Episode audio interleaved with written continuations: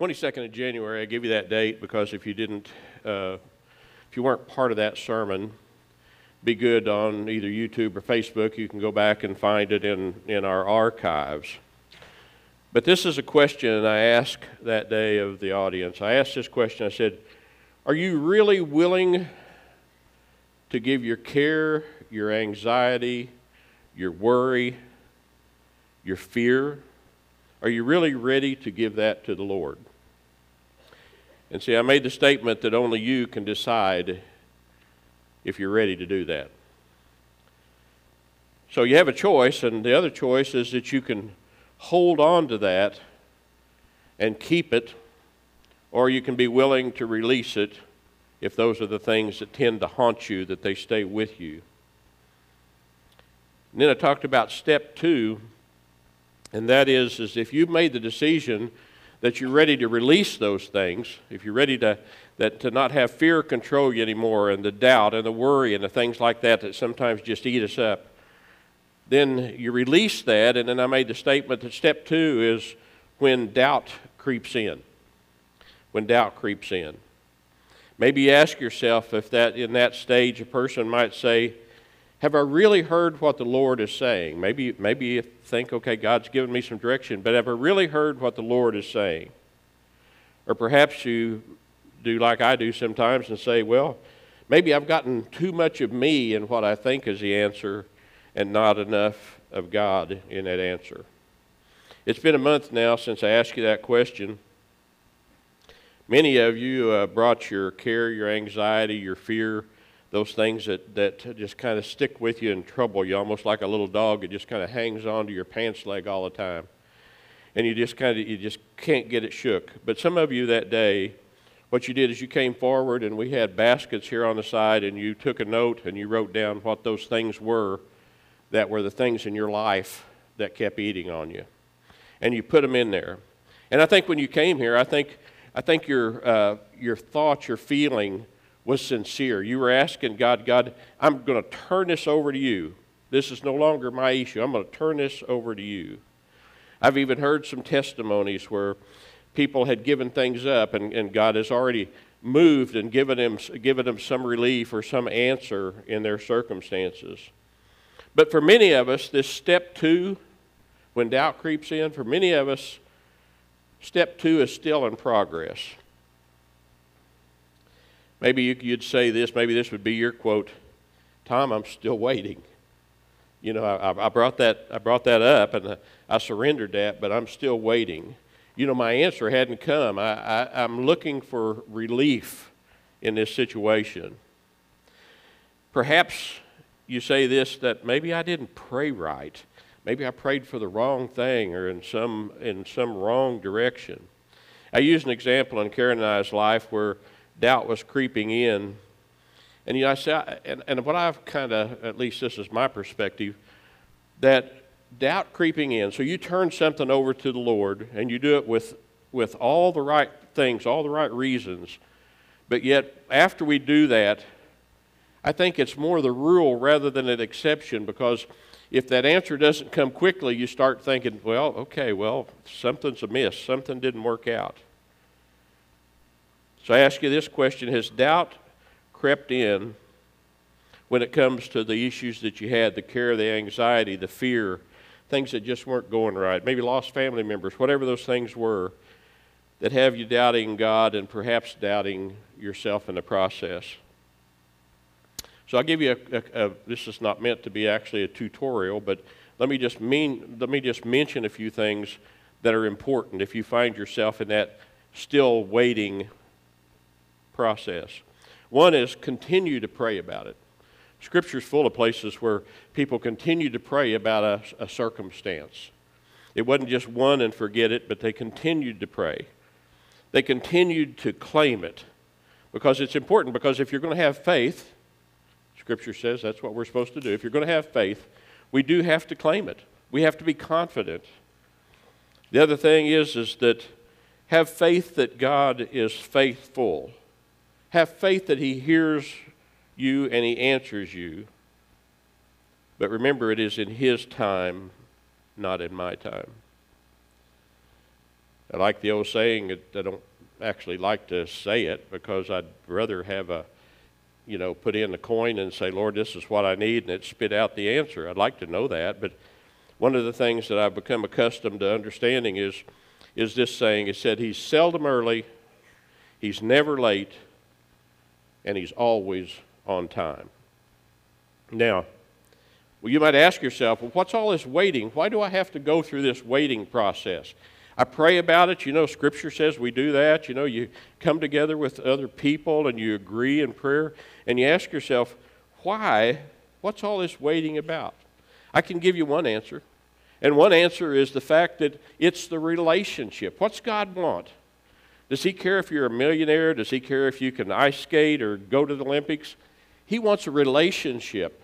Those things are fine. Those are worldly things. They're good. That's not bad things. But He wants a relationship that's with us. I can tell you that in my life, I've, I've had prayers that I've asked, and I've asked them very sincerely. And in that prayer, I'm glad He took some time. Because some of the things I was praying for, if He'd have given them to me, I, you know, I don't know if you know, uh, uh you know about playing cards when you short suit yourself for a reason. I would have short suited myself if, in fact, what I'd prayed for originally, God would say, Sure, Tom, I'll be, I'll be glad to do that for you. Because later on, I come to find out that there was something even much better for me in store. I can tell you that there's times that I just couldn't understand why God would wait so long to answer something. You know, it's a sincere prayer. Why would He wait this long to take that away from me, to, to help me solve this problem, to give me an answer? And I can tell you there's still things in my life that I still am waiting on. I bet you, as you said here, there's some of you that you have things you're still waiting on, just like me. See, for many of us, we pray and, and we're confident, we have hope, and we expect God's very best for us.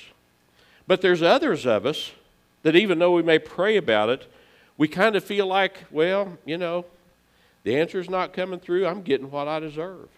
I've led a messed up life. I've, I've done stupid stuff, and I'm getting what I deserve. And you just think, okay, I, I, guess that I'm just condemned to this life of living with anxiety and living with fear and burden. So here's what I want to do this morning I want to take a minute and I want us to, to pray about these things before we move on with the service. And here's what I want you to do. If in your life Maybe it's the things that you brought up here. Some of you weren't here. You may have to go back and kind of school up on what we talked about that day. But if there are things in your life that, that, are, that are fear, they're anxiety, they're things that just kind of dog you all the time, that are heavy on your mind, what we're going to do is we're going to take a minute. Now, Scripture tells us about humility. All right? Now, some of you sitting today say, I got some of that stuff going on. And here's what Tom's going to do in a minute. He's going to tell me, he's going to say, raise your hand. And you're going to say, "That be the last thing I'm going to do. I got a lot of people around here watching me. But see, Scripture tells us that we're to come to God humbly. That's the attitude we're supposed to have. So we're going to pray in just a minute, and what I'm going to ask you to do is I'm going to ask you to, and, and like I say, you can be not looking around, that's okay. But if you, if you are the kind of person that says, if I've got somebody near me, I'm going to go put my hand on them, I'm going to, I'm going to agree in prayer with them, then what I want you to do is I want you to keep your head up. Find somebody that's like that and go agree in prayer with them. I'm going to do the praying, but they need your support. They need your agreement. Okay? All right? Are you ready? Okay. So here's what I want you to do with all the humility it takes. Remember, that can be its own anxiety. But if you want to be prayed for this morning specifically, what I want you to do is I want you to hold your head up. If you, now, if you're the kind of person not going to get out of your seat, go ahead and bow your head because we're going to be praying. But if you're going to join somebody in prayer, keep your head up and let's look and see. Raise your hand if you've got something that you feel like that you need to be prayed about. Hold them up high.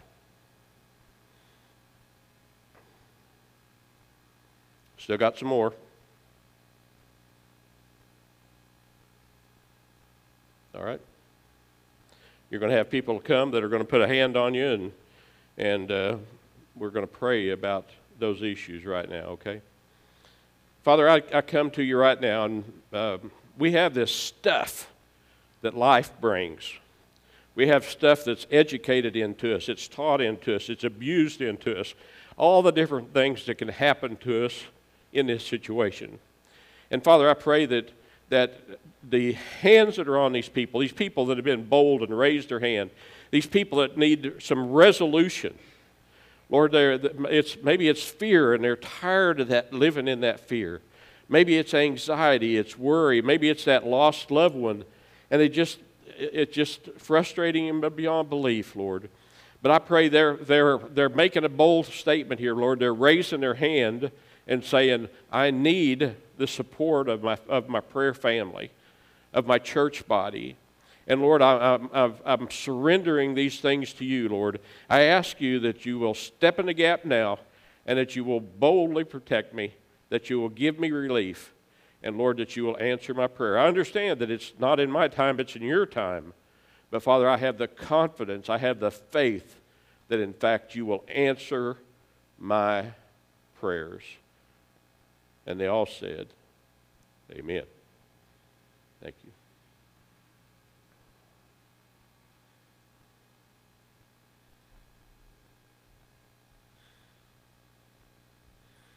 The third step in that situation before we move on to Romans has to do with clarity. Has to do with clarity.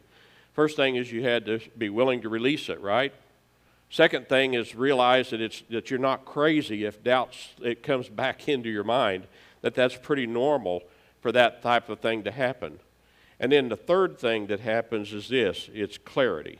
Now, clarity is going to come at different times. Some of you already have seen clarity from your prayers, but for some, maybe not yet and you're still going to be doing these things. You're still going to be praying about them and, and, and expecting them faithfully to happen. Jeremiah says it well, and uh, Scripture is amazing because the more you can read this stuff time after time after time, but but you read it again and something goes, oh wait, did you really pay attention to this part? Well, this is the part. So this is Jeremiah 29. It says this. It's a, it'll be a familiar verse to many of you. For I know the plans I have for you, declares the Lord. I have plans to prosper you. Okay, a lot of us read that, right? I have plans to prosper you. But then the next part, I don't know, I guess I slide past it oftentimes. And it's this part it says, and what he has plans, he has plans to prosper us, and he says, and not to harm you. Not to harm you. Some of you feel like you're in harm's way. But he's saying, I have plans to prosper you and not to harm you, plans to give you hope and a future. I want you to take that in. I want you to absorb that and understand that he has. Jeremiah said it. He was the prophet. This is before Christ's time. But he saw all these things as God unfolded them to him. And he saw the fact that, he was, that, we, that God had intention to prosper us, not to harm us. Now, we're getting ready to move into the brief study we're going to do on Romans here. And there's a couple of things because we're going to talk about things today, and you're going to say, Yeah, it's really not that new to me. And some of you are going to look at it, and it's going to be fresh information. You're going to say, Oh, I guess I, I didn't know that. I guess I didn't realize it. So if you're one that this is fresh information to you, what a great thing that is. Okay? But if you're one that's heard this before, remember there's a scripture. And that scripture says in Proverbs, it says this it says, it says, iron sharpens iron just like one man to another. Iron sharpens iron just like one man to another. Now, what's that mean? That means that as you sit here today and you hear this teaching and you say, Well, I kind of know that. But understand that what we're doing is we're sharpening each other. And what are we doing it for? So we can go home and sit in front of the TV and just live life ever after? No, we're, we're sharpening each other so we can minister to other people. Just like our, just like our study, you know, we, it's love God, love others, and serve both. We're sharpening each other for those reasons. Eric in chapter 1 of Romans, and we're going to be in chapter 4 here in a minute if you're following along in your scripture. But Eric in chapter 1 laid out God's plan for redemption, and really the theme of Romans as he termed it. And this is what he said in Romans, the first chapter, verses 16 and 17. If you're in the YouVersion, this stuff will be captured for you, and you're going to see some of this up on the screen for you as well. It says this For I am not ashamed of the good news, the gospel about Christ. It is the power of God at work, saving everyone who believes, the Jew first and also the Gentile. By the way, we're, we're the Gentile, we're the non Jews. Saving the Jews first and us. This good news tells us how God makes us right in His sight. This is accomplished from start to finish by faith. As the scripture says, it is through faith that a, that a righteous, and that's our word for today, it's, it's through faith that a righteous person has life. And see, the gospel reveals righteousness, the righteousness of God. We saw it's all through there. We see, we see this righteous God. But see, we become righteous as well. That's what we're going to talk about today. Barclay was a Bible commentator and a pastor in the, in the kind of early and mid 1900s. I loved what he said about this. He said that when he's talking about righteousness, he said, it means that God treats a sinner. Anybody in here a sinner? Yeah, we are, aren't we? God treats a sinner as if he had never been a sinner at all. Think about that. Righteousness, righteousness is when God looks at us and he looks at us we look at ourselves, we look in a mirror and we say, man, I've done a lot of dumb stuff in my life. I got a long, I've been a long path trying to get to some place that I'm at. But that's not what God sees about grace and redemption. We see, we're seen so pure in God's eyes that He sees us not even as a sinner at all because He's looking through that filter of Jesus. Nate, when he talked the other day, he said, for merely listening to the law does not make us right with God. It's obeying that makes us right in, the, in God's sight. Now, I like the old saying again, it's been used a lot, but it's the person that said, you know, just, just sitting in church does not make you a Christian any more than sitting in your garage makes you a car, right? And isn't that the truth? Because that's what Nate was talking about. He said, you know, what we signed up for, it, it, wasn't all the ritualistic stuff, it was the change of heart, the circumcision of our heart. Justin, in chapter 3, he did a couple of definitions that are big deals for us. You'll see those up here. Justification as the act of God when He makes us free from the penalty of our sin. Okay, that kind of sounds like a scholastic definition. Let me read it again. Listen to it closely. Justification is the act of God when He makes us free from the penalty of sin. I like the two word definition. Justification is when God looks at us and He finds us not guilty. Righteousness, that we're talking about today, is as being the right standing with God according to His standards, not our own standards. He went on and he talked about Paul and he said, that Paul, what he was doing when you read through those first few chapters of Romans, Paul was pretty hard on them. I mean, he was dressing them down, he was laying it out, and he was letting them understand, you know, that, that, that you can't live outside of what God wants you to do as Christians. Now, the purpose was this the purpose was he wasn't trying to show the people how bad they were by doing it, he was trying to show them how good God is. And that's where we start rotating around when we start to get, to get into this, the chapter 4 today. Paul was creating a contrast. You know what the contrast, night and day, that's a contrast, right? So that's what Paul's doing. He said, This is, this is the life that you're leading, many of you, but this is the life that we're called to lead. So he was, call, he was he's laying out that contrast for us in this letter to the Christians, the Jewish Christians in Rome. When I hear the word righteous that Paul used in recent chapters and that we've read, I have to admit, I, I have a tendency to, when I hear righteous, I, I tend to think that that means perfection. I tend to think, okay, if I'm righteous, you know, uh, that's kind of like perfection. But the reality, perfection doesn't exist, does it? It doesn't exist in man, not then and not now, not in you, not in me. We're not perfect creatures but we can still be righteous creatures. In a narrow sense, you might say that righteousness is when we get what we deserve. Now, truly, if it wasn't for Christ, righteousness would be exactly that. But that's not the righteousness that's painted here. Bible scholars uh, do say that righteousness should include some traits, and these are traits we should have, by the way. We're righteous if you're a believer. These are traits we should have. They say that they should, there should be, we should be full of things like integrity, virtue, purity of life, rightness, doing right things, correct thinking, correct feeling and acting. And I realize those sound like tall orders because we sit here and we kind of do our own self inventory and kind of go, okay, is that who I'm at? Is that who I am? Am, am I virtuous? Am I right thinking? Am I doing those things? But see, that's what we're called to do. That's what we're called to live out. So, in the first verse of chapter 4 in Romans, it says this Abraham was, humanly speaking, the founder of the Jewish nation. What did he discover about being made right with God? In other words, righteousness. What did he discover about being made or being righteous with God? In his good deeds, that he made him acceptable to God, he would have something to boast about. Let me read it again. I did a terrible job reading that. If his good deeds had made him acceptable God, he would have something to boast about. But that was not God's way. For the scripture tells us Abraham believed God, and God counted him as righteousness because of his faith.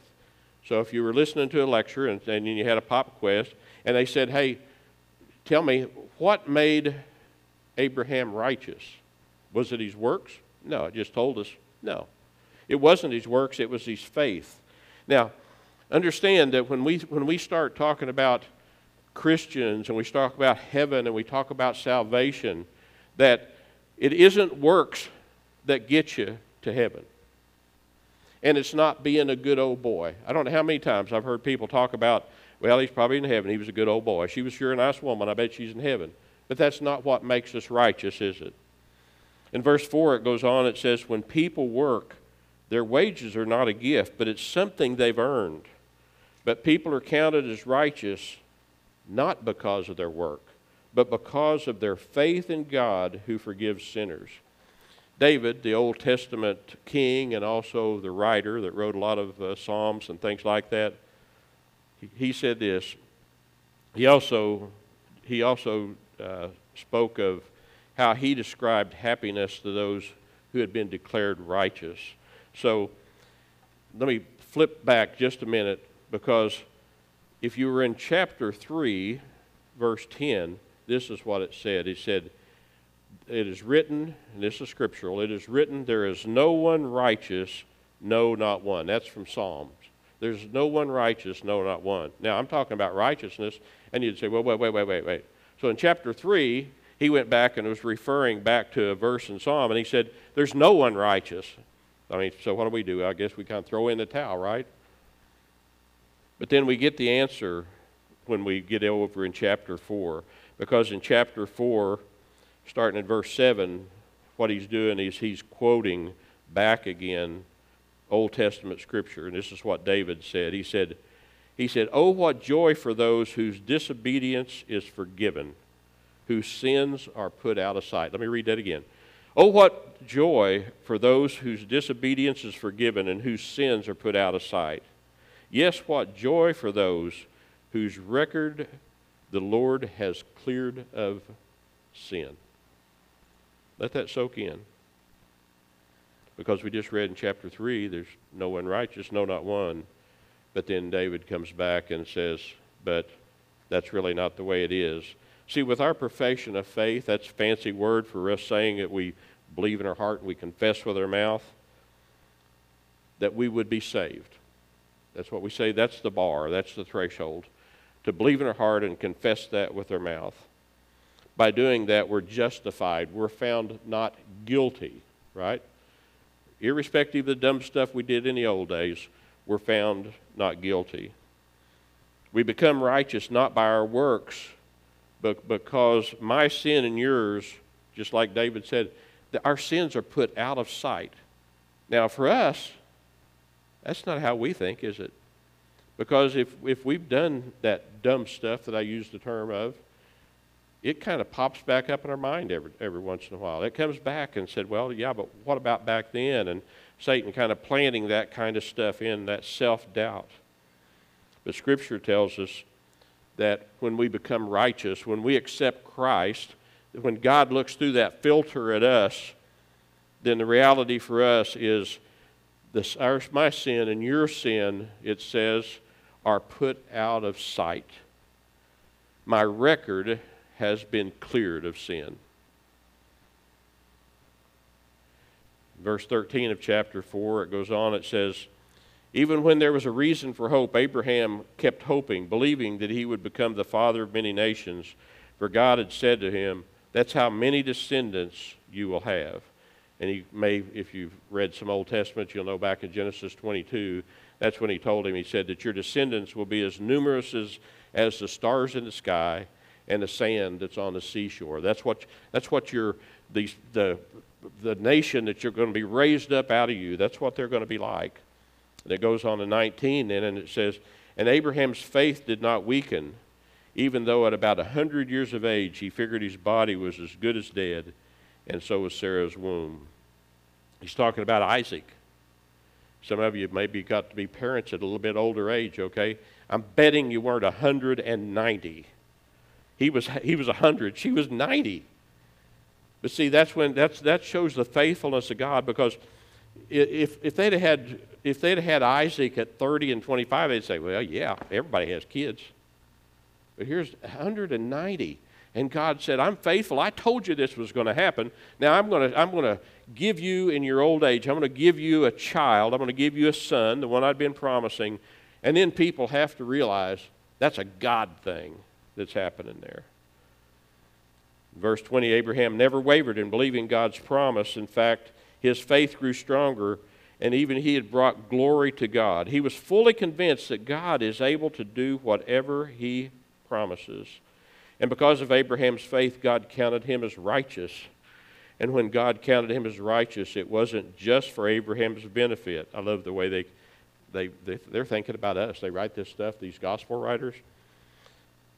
It wasn't just for Abraham's benefit, it was recorded for our benefit too, assuring us that God will count us as righteous if we believe in him, the one who raised Jesus our Lord from the dead he was handed over to die because of our sins, and he was raised to life to make us right with God.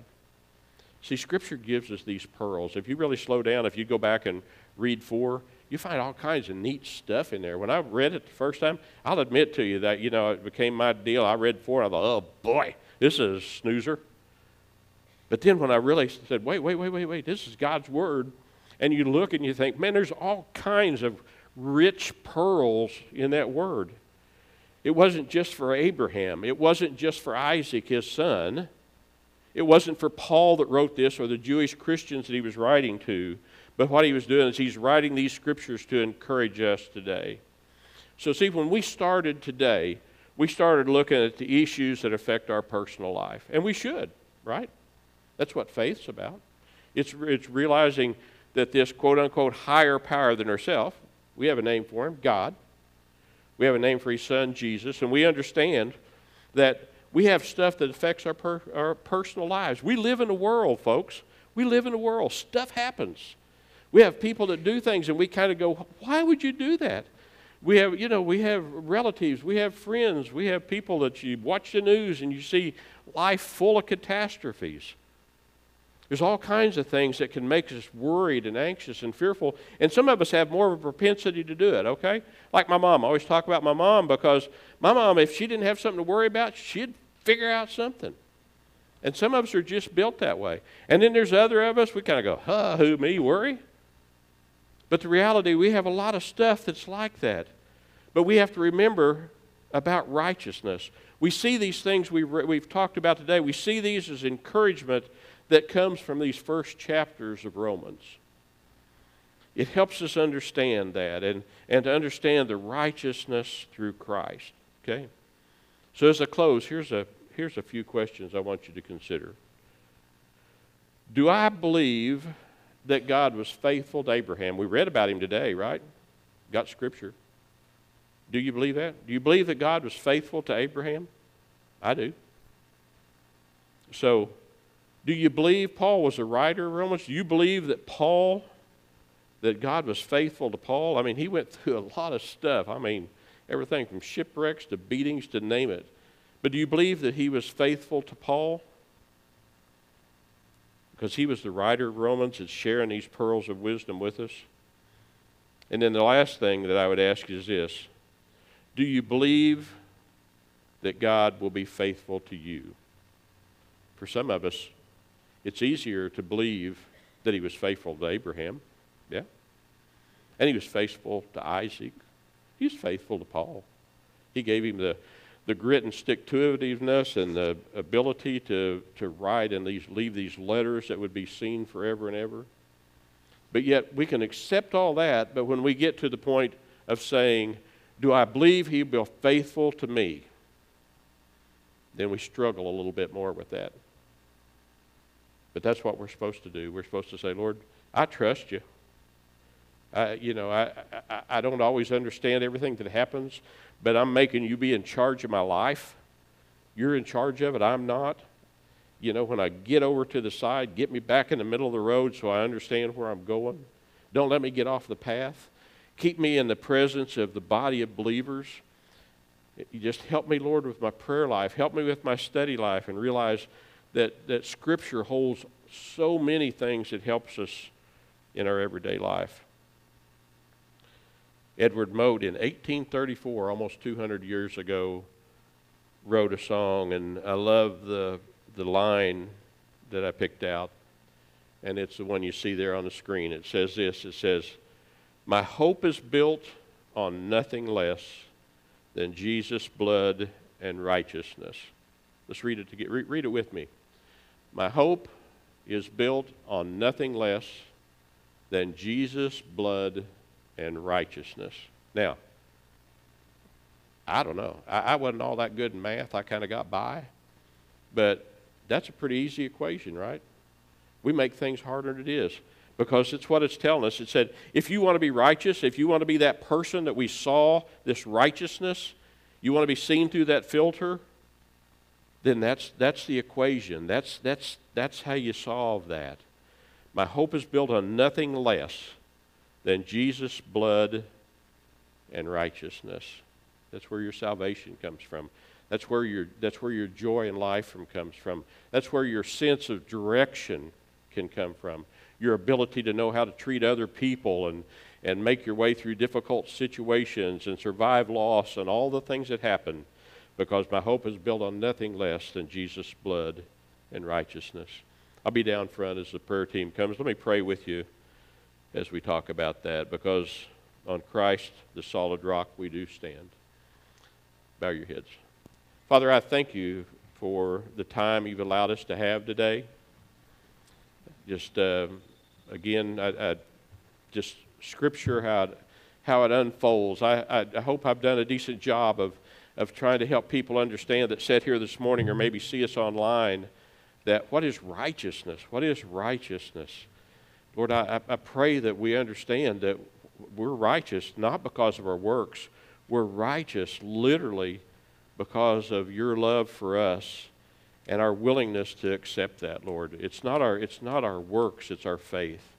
And Lord, I pray for this group that, that they have that kind of faith. If there is, if there's somebody that doesn't sit in here today, they want to come up to the front, I'll be up at the front. Eric will be ready but if there's things like that, or even just stuff that's dogging you and the things that you just can't, just the fear the worry that, that tends to stay there, Lord, that you're having a hard time helping release, I just pray, Lord, that, that we'll make ourselves available and that truly, truly, that we can let that stuff go and realize that we are righteous. We're righteous in your eyes in Jesus' name.